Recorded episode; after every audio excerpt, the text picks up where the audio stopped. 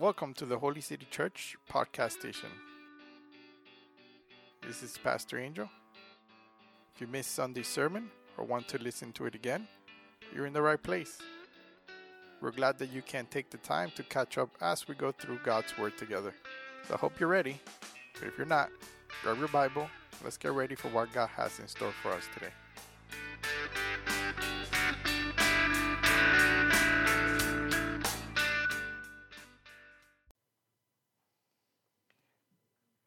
If you're here, join me in 1 Timothy chapter 4. We're going to read through verses 1, 1 through 11. 1 Timothy chapter 4, verse 1 to 11.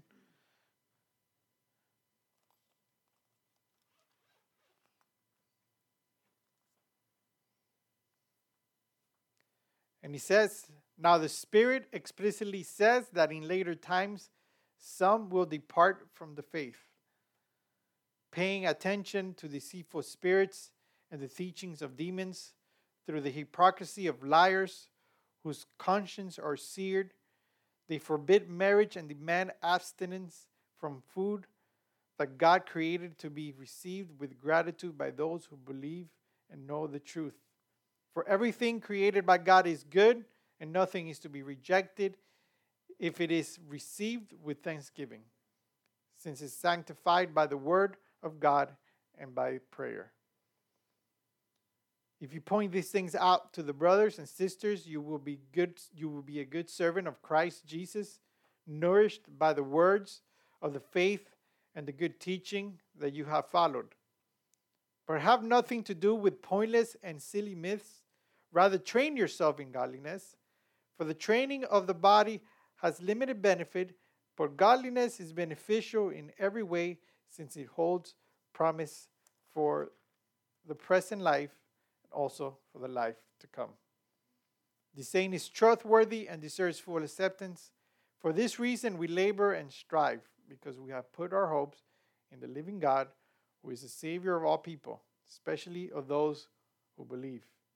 Command and teach these things. Father in heaven, Lord, thank you for your word. Father, thank you because you've preserved your word not only for it to be sanctified in our life, so, so we can sanctify our life, but Father, so we can know you more and get closer to you, Father. Lord, we ask that your words may change our hearts, Father, not my words, but your words, and the words that I speak may be directly from you and not from me, Father. In your name we pray. Amen. There's a basketball player by the name of Mike Price.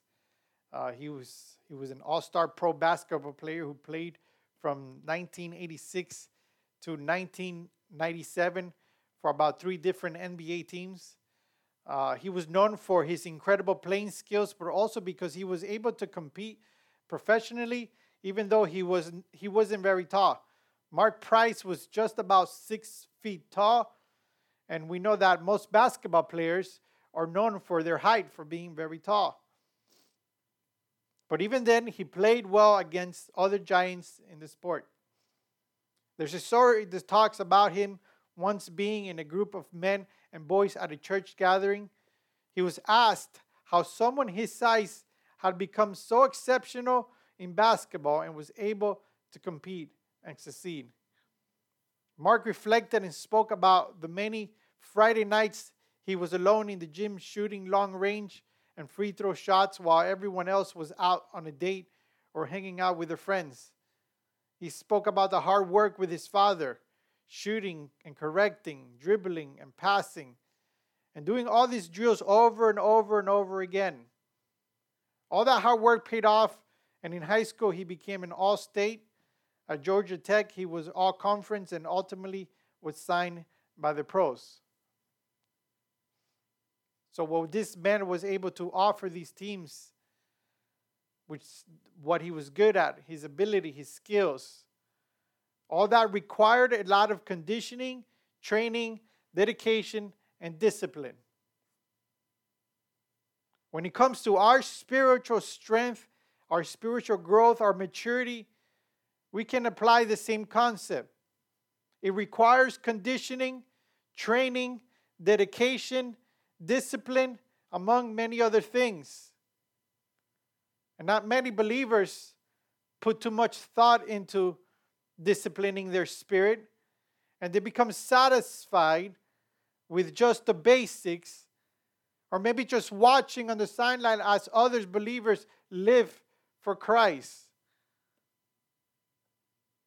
But we overlook the fact that if physical discipline, if physical discipline has value, how much more value does spiritual discipline benefit us?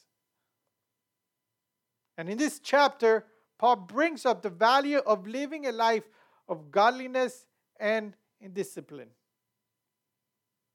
But to understand what Paul is trying to bring, to understand the point that Paul is trying to bring forth, we have to first look at the warning that Paul is going to give him. He's going to set forth a warning at the beginning of this chapter, and he's going to help us understand why it's important that we train ourselves in discipline and in godliness. Starts with verse 1, where he says, Now the Spirit expressly says that in later times some will depart from the faith. So Paul starts by identifying something that is going to happen in the time that they're living and in the time that's going to come. Because when Paul refers to as later times, he's talking about one specific long time period. He's referring to all time periods that are coming from that moment that he's teaching till the day Christ comes back. Paul is describing a broad area, a broad era, not a couple of years. Paul's not talking about just their time. Paul's not talking about the end of times. Paul's talking about all times. And we have proof of that. When we look throughout history, you see how many people who have once believed in God, once had trusted or, or, or put their faith in God, have left that faith. This is what we call apostasy. This is when someone departs from the faith by abandoning the essential teachings of Christianity. And of course, this can look many different ways. A person can leave the faith altogether by leaving the church and also not believing in God, period. We call these atheists, those who don't believe in God exists, those who don't believe anything that has to do with God, don't believe in the church, don't believe in creation, don't believe in anything. That's a way that signals someone who has entered uh, apostasy. Another way is a person can also remain in the church, but believing something that is not truth of Scripture. These are people who come to a church who are preaching false scriptures, false words, false teachings, but yet they stay there because that's exactly what they want to hear. Apostasy can also be seen when a preacher or leader decides not to preach the word of God, but rather preach something that has nothing to do with scripture. So it kind of works both ways, right? Apostasy is those who want to listen to those false teachings, but also those who are teaching false teachings. A June 1997 article of the U.S. News and World Report describes a Virginia pastor who would rather preach on Bosnia, justice, world peace, other than the Bible stories and personal salvation. And this is an example of a man who departed from the faith and follows his own direction. You say, well, he probably believes in God, right? That He calls himself a pastor. But if you're not preaching the word of God, you're preaching your own ideas. You're not preaching the word, you're preaching your own thoughts. Therefore, you have strayed away from the faith. So, overall, apostasy is when someone who had once a belief in the truth and in only the word of God, now they fled, they have withdrawn themselves from the truth. So the question is, why do they leave? Why do these people leave? There are many reasons to why, but it always boils down to the sin and rejection of God. That's why they leave. They leave the faith because they're sinful people. because they reject God, and that is always the root of all the cause of them leaving the faith. But Paul mentions one specific reason, and that is the second half of the first verse and second verse. It says, By devoting themselves to deceitful spirits and teachings of demons through the insincerity of liars whose consciences are seared. So, one way people are leaving the faith is because they have dedicated themselves to false teaching through false teachers. They are following those who are falsely teaching. They're being led by those who are falsely teaching, and they are false teachers. Paul, at the beginning of the letter, chapter 1, warned them about false teachers. And we continue to see why he needs to continue to warn them about false teachers. Because there are people who have not done the work to understand the truth of the scripture. And these teachers are teaching legalistics and false doctrines that are leading them to believe in a false gospel and in a false faith. The people haven't done their work. They haven't read the Bible. They haven't studied. They haven't been praying. They haven't doing what they need to do. So then we got these false teachers coming and teaching whatever they want. And of course, these guys are believing and they're following.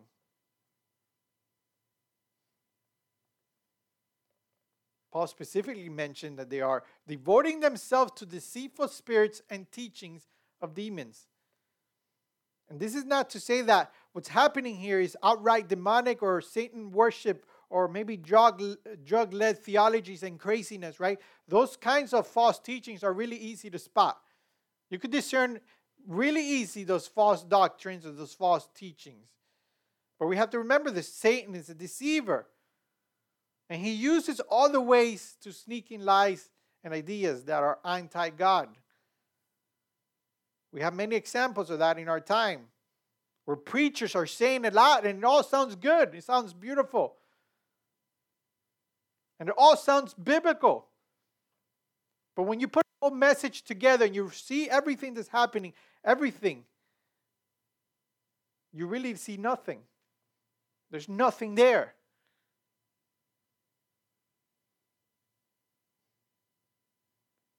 They add just enough to to their sermon from the Bible, so you make you think that they're biblically teaching, and they make you think they're teaching the truth so you can listen, but in reality, they're not. They're just pushing nothing but lies. And to make matters worse, they come as if they were being led by the Spirit in reality, they're not really guided by the Spirit. Paul makes the same warning in Romans chapter 16, verse 18, where he says, For such persons do not serve our Lord Christ, but their own appetites. And by smooth talk and flattery, they deceive the hearts of the naive. So you see what's happening here. They're coming with nice, smooth, intellectual sounding words, and they sound like they come from an authoritative person with authority from God. But that's all it is smooth talk. That's all it is. And those people who don't want to know any better, those people who don't want to learn, they just fall for it. They're like, that sounds good. I don't need to worry about what he's saying because it sounds good.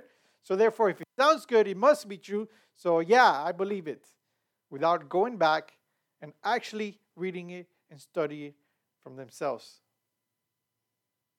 These people that are teaching these things, they sound like they're coming with substance. Sounds like they're on the right path. But whatever they teach, whatever they're saying, don't actually mean anything.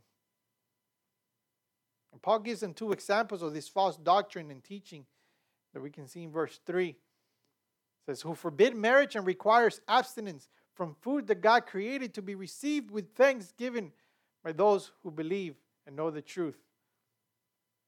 They're teaching that they should abstain from what God has made holy and what God has blessed. He's, they're saying, You don't know, stay away from that.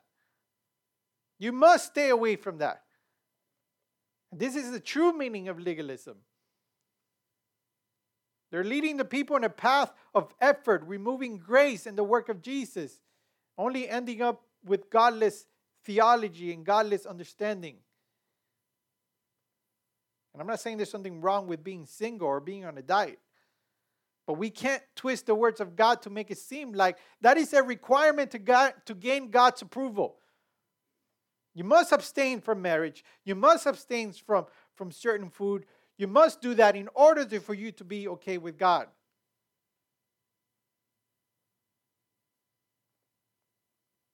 So that that we have that now, that we have that understanding of what's happening. So how do we avoid being led astray? How can they avoid? How what is Paul telling them? What must you do to avoid being led astray as believers? First thing that they must do is they make the truth known to your brothers. Look at verse 6. If you put things, if you put these things before your the brothers, you will be a good servant of Jesus, being trained in the words of the faith and of good doctrine that you have followed. And Paul was direct, he was directing his words to Timothy and the leaders, but these words are not only for those selected few. This is for everyone who's a believer, everyone who's in the church. Because the church cannot afford to let people live a life based on false doctrine. It is our responsibility Remember, I mentioned this in the last chapter. We are all responsible for the truth. We are the church. We're the foundation. We're the structure of the truth. Therefore, we are all responsible for teaching and making sure the truth is being taught. And we cannot allow compromising doctrines and wrong ideas coming to the church. Remember, one small little bit of leaven, you know, it's going to affect the whole batch. So must guard the truth of the faith. And they must let those who are in the church know of the truth. And in doing so, Paul says that they will be a good servant of Christ. See, we admire and appreciate those who speak nice and sound intelligent. We, we love to hear that. It makes us feel all good inside, right? But a good minister is one who teaches and nourishes us with the essential truth. That's who we should be admiring. That's who we should be listening to. That's who we should be going for. The truth. Those who teach the truth, not just those who preach all or speak all very nicely and very uh, motivational. And, no, not those. Those who are speaking the truth. This goes for everyone, even the ones doing the teachings. Those who are teaching are also responsible for allowing those who have been used by God to teach them, to guide them, to nourish them with the truth. So it's both ways. It's those who are teaching should be nourished by those who are teaching, and those who are listening should be nourished by those who are teaching the truth. So it's for everyone. Second thing they must do is train themselves in godliness. Look at verse 7. Have nothing to do with irrelevant, silly myth. Rather, train yourself in godliness. Train yourself for godliness. And understand this is a commandment for every person to be responsible for their own growth and their own maturity. This is a command to disciple and discipline yourself. Because no one can live a God pleasing life and no one can keep guard of the life of others if they themselves are living in no discipline. With no discipline. If you're living with no discipline, it is impossible for you to help somebody else not stray away from the truth. It is impossible to live a life in the truth if you yourself are not being disciplined.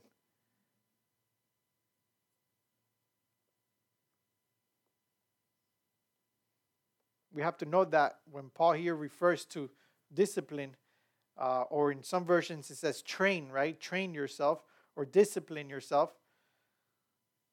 is what we refer to as going to the gym. But even more, this discipline here that he's referring to is, is going to the gym to exercise and doing whatever it takes to get rid of whatever or anything that's preventing you, that's holding you back from giving it your full as you're training in the gym. It's almost like if it was a requirement to strip down completely naked and then go exercise. And actually, back then, they would kind of do just that. When they would go train, they would remove anything off their body that would prevent them from being able to fully take part of that training. Anything that will hold them back. That's why nowadays we, when we go to, where we're supposed to at least, when we go train, right, we wear clothes that is not loose. Uh, we're not going to go naked because we're not allowed to, but you know, we wear those tighter clothes because that way everything's not loose. You don't get tangled with something. You can move. We wear the short shorts, the the the racers you see when they race on the race, they're not wearing long pants, baggy pants, sweatpants, right? They're wearing appropriate clothes because they're removing anything that's going to prevent them from being able to do what they're doing. And that is what Paul is telling them. Take everyone and everything out that's preventing you from putting in the work and the sweat and submit yourself to spiritual discipline. And Paul's talking, and he's saying this in future tense, so which means that all those who are there, all those who are going to come after, who are in Christ, should always train themselves no matter what age they are. He's not talking about Oh, only into a certain year. Okay, now you're 60 years old, you're retired. Therefore, you're retired from learning. So, therefore, don't worry about it. You don't need to study the Bible or pray or anything. You, you're retired from working, you're retired from God, right? No, no matter what age, from the smallest to the oldest, always train yourself. And training yourself as some of you may already know, requires a lot of discipline. Athletes do this because it leads them towards greater goals of fitness. They do this because what? They're after a goal. What is it? I wanna I wanna be bigger and stronger. So therefore I go to the gym every single day from this time to this time and I work out that time and nothing else is going to prevent me from doing that, right? But we do it for the purpose of godliness. This is our higher goal. And it's not so we can be saved, but because we are saved, then we strive for godliness. This training and this godliness is not just an outward action, it's, it starts from within inside. This is where we this is where fear, trembling, honoring, and respecting God plays an important role. Because if we don't fear God, if we have yet been changed by God, then everything we do is pretty much in vain. And God is saying through prayer, through fasting, through studying, and other types of discipline, we develop and maintain a deep devotion to God. We need to get this involved in our life because this is how we get closer to God. This is what God uses to change who we are. And there's virtue in this. Look at verse 8. For while bodily training is of some value, godliness is of value to of value in every way as it holds promise for the present life and also for the life to come. So we know the body discipline is good for the body, right? But spiritual discipline goes more than just the body. Physical training is limited to just that to the physical. It doesn't go any further than that. We train our bodies, we see the, res- the results now, physically, here, and then, and that's it. You're going to feel stronger, you're going to feel healthier, you're going to feel more energetic. But that is as far as it's going to get. There's nothing else after this. You're going to feel good now, but that's it. On the other hand, godliness penetrates all aspects of life. It's going to penetrate how we see ourselves, how we see our marriage, how we see our family, how we do business, how we take care of responsibilities in the civil, in the, in the, in the our our community, our, in our country, our relationship with our neighbors. It's going to affect all of that too. It also allows us to have hope and peace that lasts for an eternity as we enter heaven. It has a higher profit, unlike the limitations that the body discipline has. It also allows us to build a relationship with God that prepares us for what comes next. So, godliness is for now and eternity, for all things. And the point he wants to drive is that discipline is that a disciplined spiritual life has promises for the life and for the one to come. Even Jesus said it himself, right? Mark chapter 8, verse 36 For what does it profit a man to gain the whole world and forfeit his soul? Look, you can exercise and eat healthy every single day of your life. And you're going to feel good about it. You're going to feel healthy. You're going to feel energetic. You're going to feel good.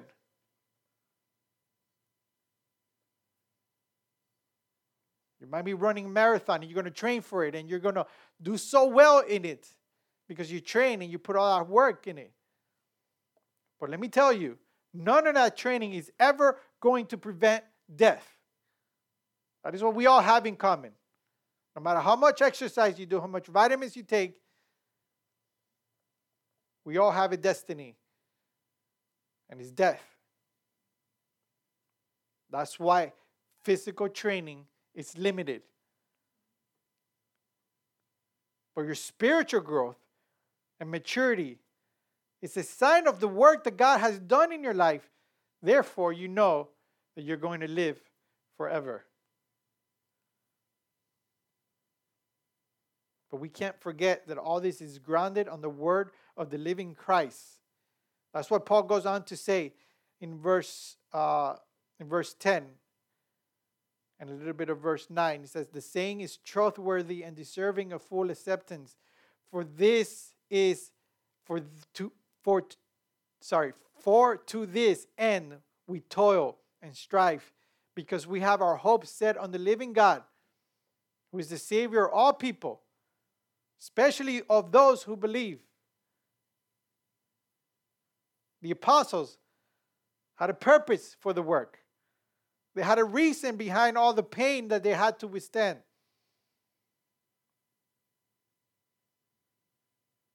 They did this because of the importance of the gospel.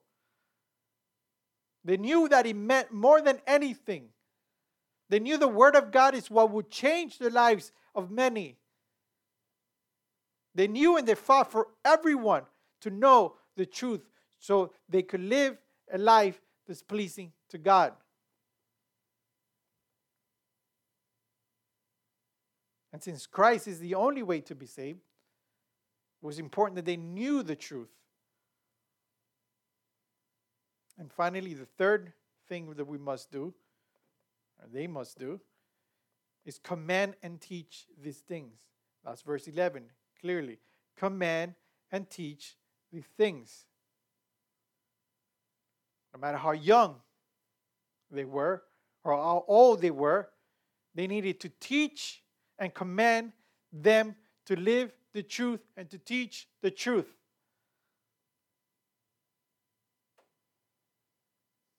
Knowing the truth will keep them from straying and leaving what they once knew to be true. They needed to teach others about the saving King. Because grace is not a side issue, and legalism is not legalism is not something that's small. Legalism corrupts, grace is what saves. Rules never saved anyone, grace does. And it's important that we all have that understanding and we all teach and commend these things. Now, I want to go back one verse to verse 9. Because Paul says something very important I think we should uh, take with us today. In verse 9, Paul says, This saying is trustworthy and deserving of full acceptance. And Paul has used these words and this phrase and this statement many times. It means that is that is something that's familiar, something that is common, is a common statement that actually has meaning and of extreme importance. What he's saying is very important.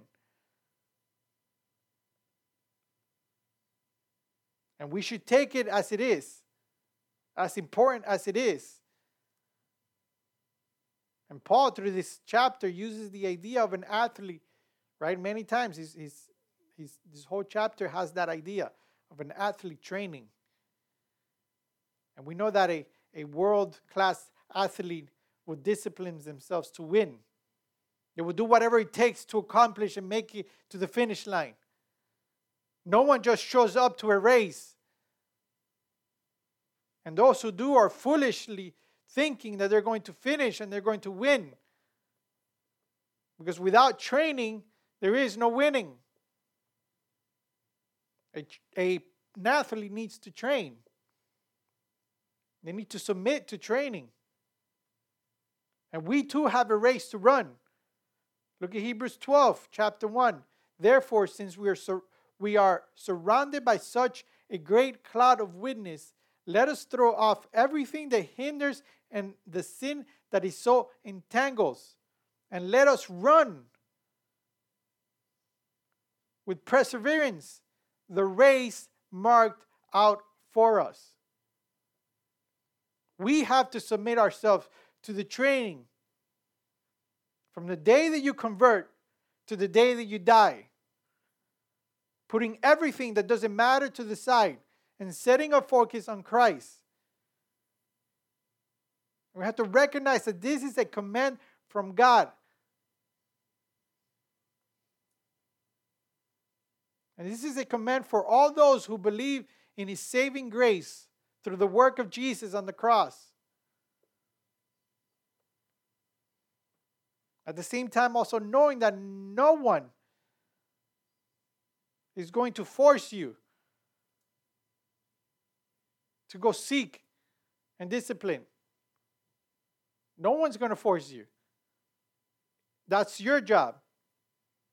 You need to seek that.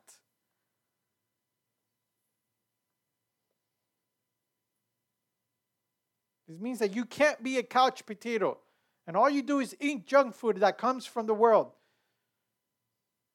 You can't just sit there and just take on the garbage that the world's feeding you without doing anything about it. You have to stop. You yourself has to stop eating and feeding yourself that junk food that's coming from the world. We all have to make a conscious choice to read, to pray, to study, to gather, to serve.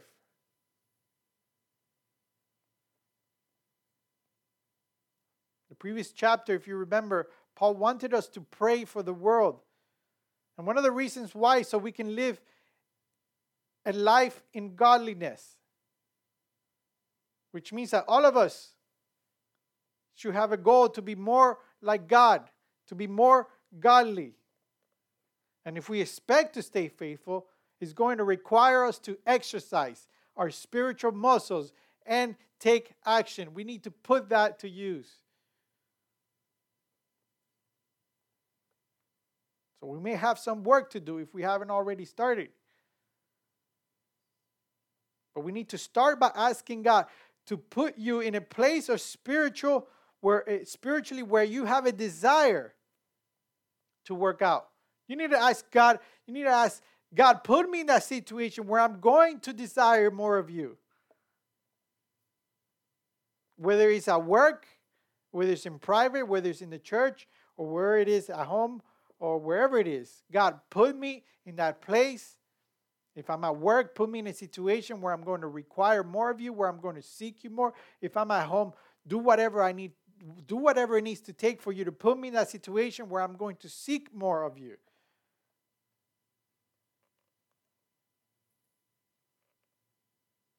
Second thing we need to do, we need to strip all of our access baggage. Everything that is holding you back, get rid of it. Third thing is be under a good trainer, a good pastor, a good teacher, a good elder, older woman, an older man. Someone who is going to challenge you.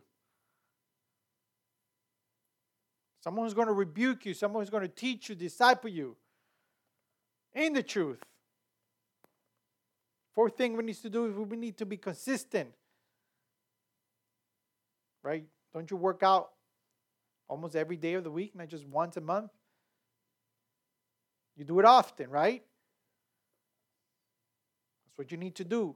You need to study, you need to read, you need to seek out God all the time.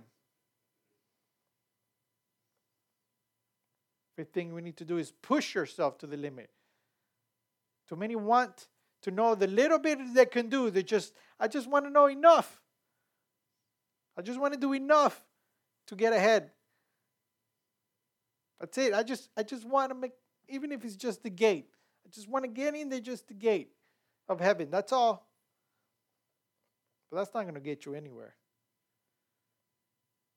Now, understand this is not legalism. Okay? This is what we are commended as born again already. You can try to do this all you want. But if God has not changed your heart, if God has not changed who you are, all this is vain. That's where it starts. But God changing who you are. And then we, because who He is, because what He's done, He says, if you love me, you follow my commandments. So we do just that. We follow his commandment, his commandments. But be encouraged because this race that you're going to run, this race that you're already running, you're not going to run and you're not running on your own.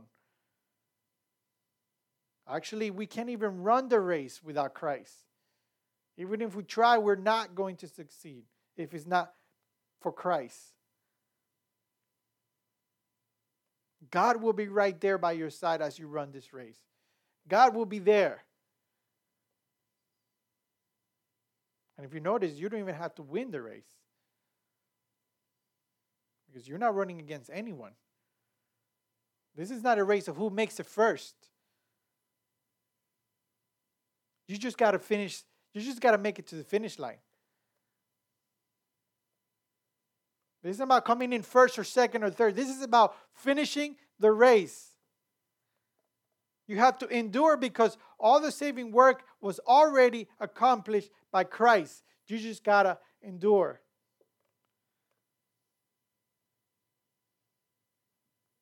So ask yourself this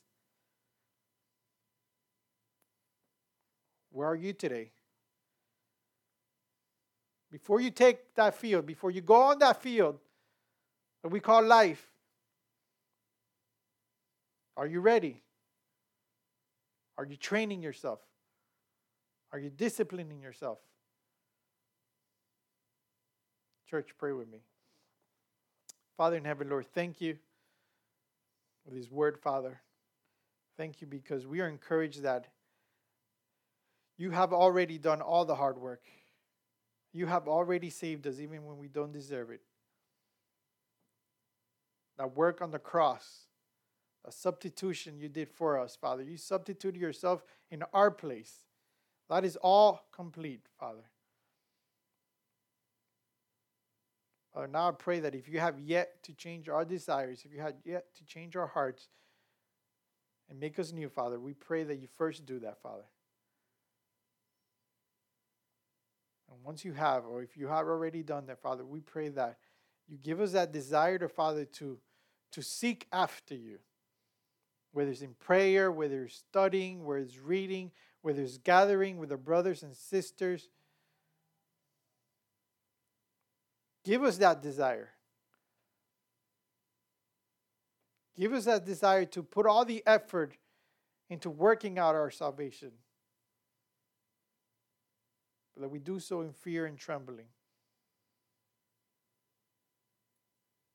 Father, thank you. Pray that you allow us to, to preach this and to teach those and to let those around us know that you are the one who saves us. And only through you, Father, can we find salvation. Give us wisdom, strength, and knowledge. In your name we pray. Amen. Church, you may be greedy. There are some, uh, if you want to stay.